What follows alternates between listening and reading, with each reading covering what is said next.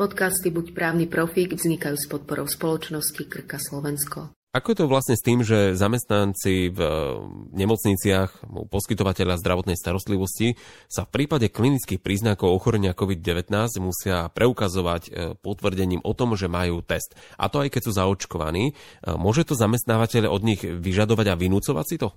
Tento postup, ktorý sa týka testovania zamestnancov poskytovateľa zdravotnej starostlivosti je e, upravený v úsmernení ministerstva zdravotníctva, ktoré bolo vydané 24. augusta 2021 a je predmetom veľmi takého strohého článku, pretože primárne to úsmernenie sa venuje e, nejakým pravidlám testovania pacientov v zdravotníckých zariadeniach a úplne na konci, aj úplne na konci tohto usmernenia nájdeme časť, ktorá sa venuje práve testovaniu zamestnancov eh, poskytovateľa zdravotnej starostlivosti. Samotné ministerstvo rozlišuje ako keby viaceré kategórie zamestnancov. Pozor, to nemusia byť len zdravotníckí pracovníci. Jednoducho ktokoľvek, kto je zamestnancom poskytovateľa zdravotnej starostlivosti.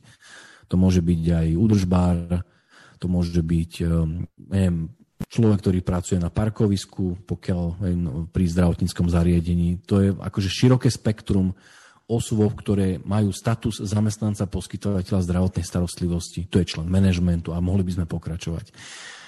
To usmernenie však nerozlišuje ten status podľa toho, že aké náplň práce, ale podľa toho, či je to zamestnanec, ktorý je kompletne zaočkovaný a nemá pozitívnu epidemiologickú anamnézu a klinické príznaky, potom druhá skupina sú kompletne zaočkovaní zamestnanci, ktorí majú pozitívnu epidemiologickú anamnéziu a majú klinické príznaky. A potom tretia skupina sú zamestnanci, ktorí sú nezaočkovaní alebo sú kompletne nezaočkovaní.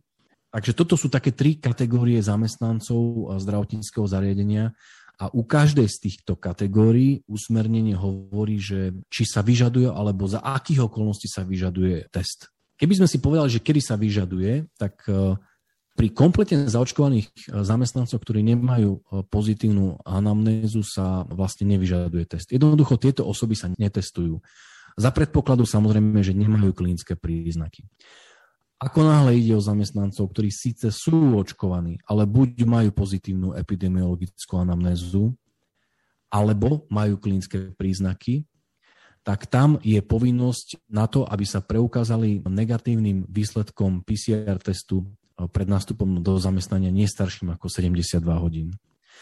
A potom tá tretia kategória, to znamená, že nezaočkovaní alebo nekompletne očkovaní, tak tí sa majú testovať buď AG alebo PCR eh, alebo rýchlymi PCR testami každých 72 hodín eh, v súlade s tými požiadavkami, ktoré vyplývajú z najnovšieho COVID automatu.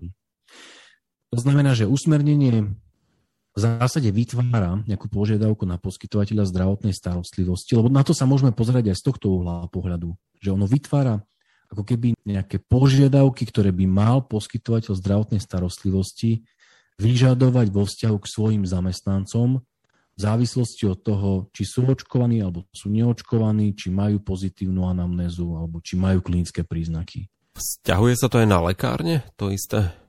Alebo len na poskytovateľov zdravotnej starostlivosti?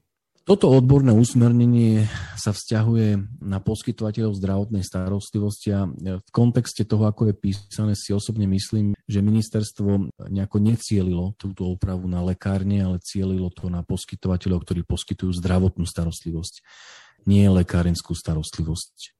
Je zamestnanec povinný sa podrobiť e, testovaniu a čo v prípade, ak to neurobi? Čo mu hrozí? A aké možnosti má ten zamestnávateľ? Hmm.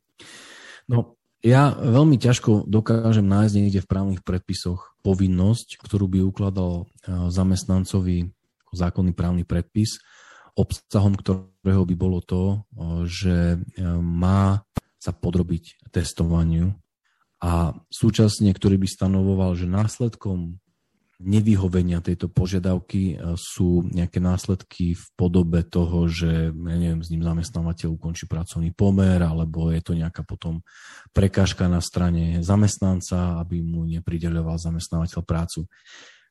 Toto explicitne podľa môjho názoru vlastne zo zákonných predpisov nevyplýva. To vlastne môže znamenať aj problém v rámci tej prevádzkovej praxe, pretože skutočne sa môže stať, že budú zamestnanci, ktorí jednoducho nebudú chcieť absolvovať testy a na druhej strane budú chcieť jednoducho prácu vykonávať.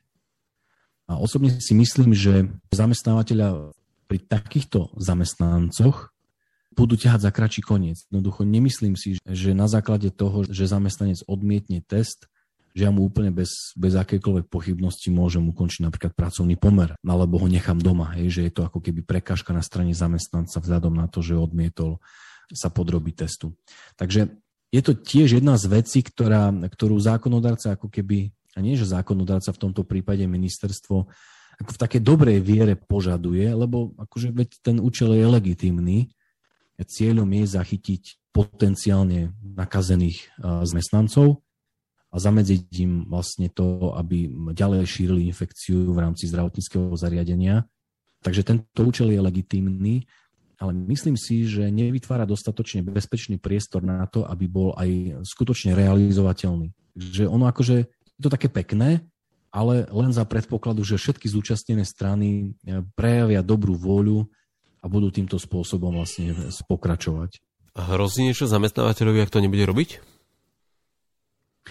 Tak pokiaľ táto jeho povinnosť, lebo tu sú dve veci.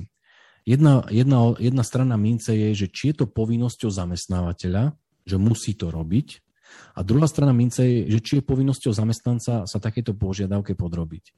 Ak hovoríme o povinnosti zamestnávateľa, tak obdobne ako v prípade toho zamestnanca, podľa môjho názoru nie je možné identifikovať nejaký dostatočne silný právny základ o zákonnom predpise, ktorý by prikazoval zamestnávateľovi tieto opatrenia prijať a pokiaľ ich nepríjme, že ho bude sankcionovať.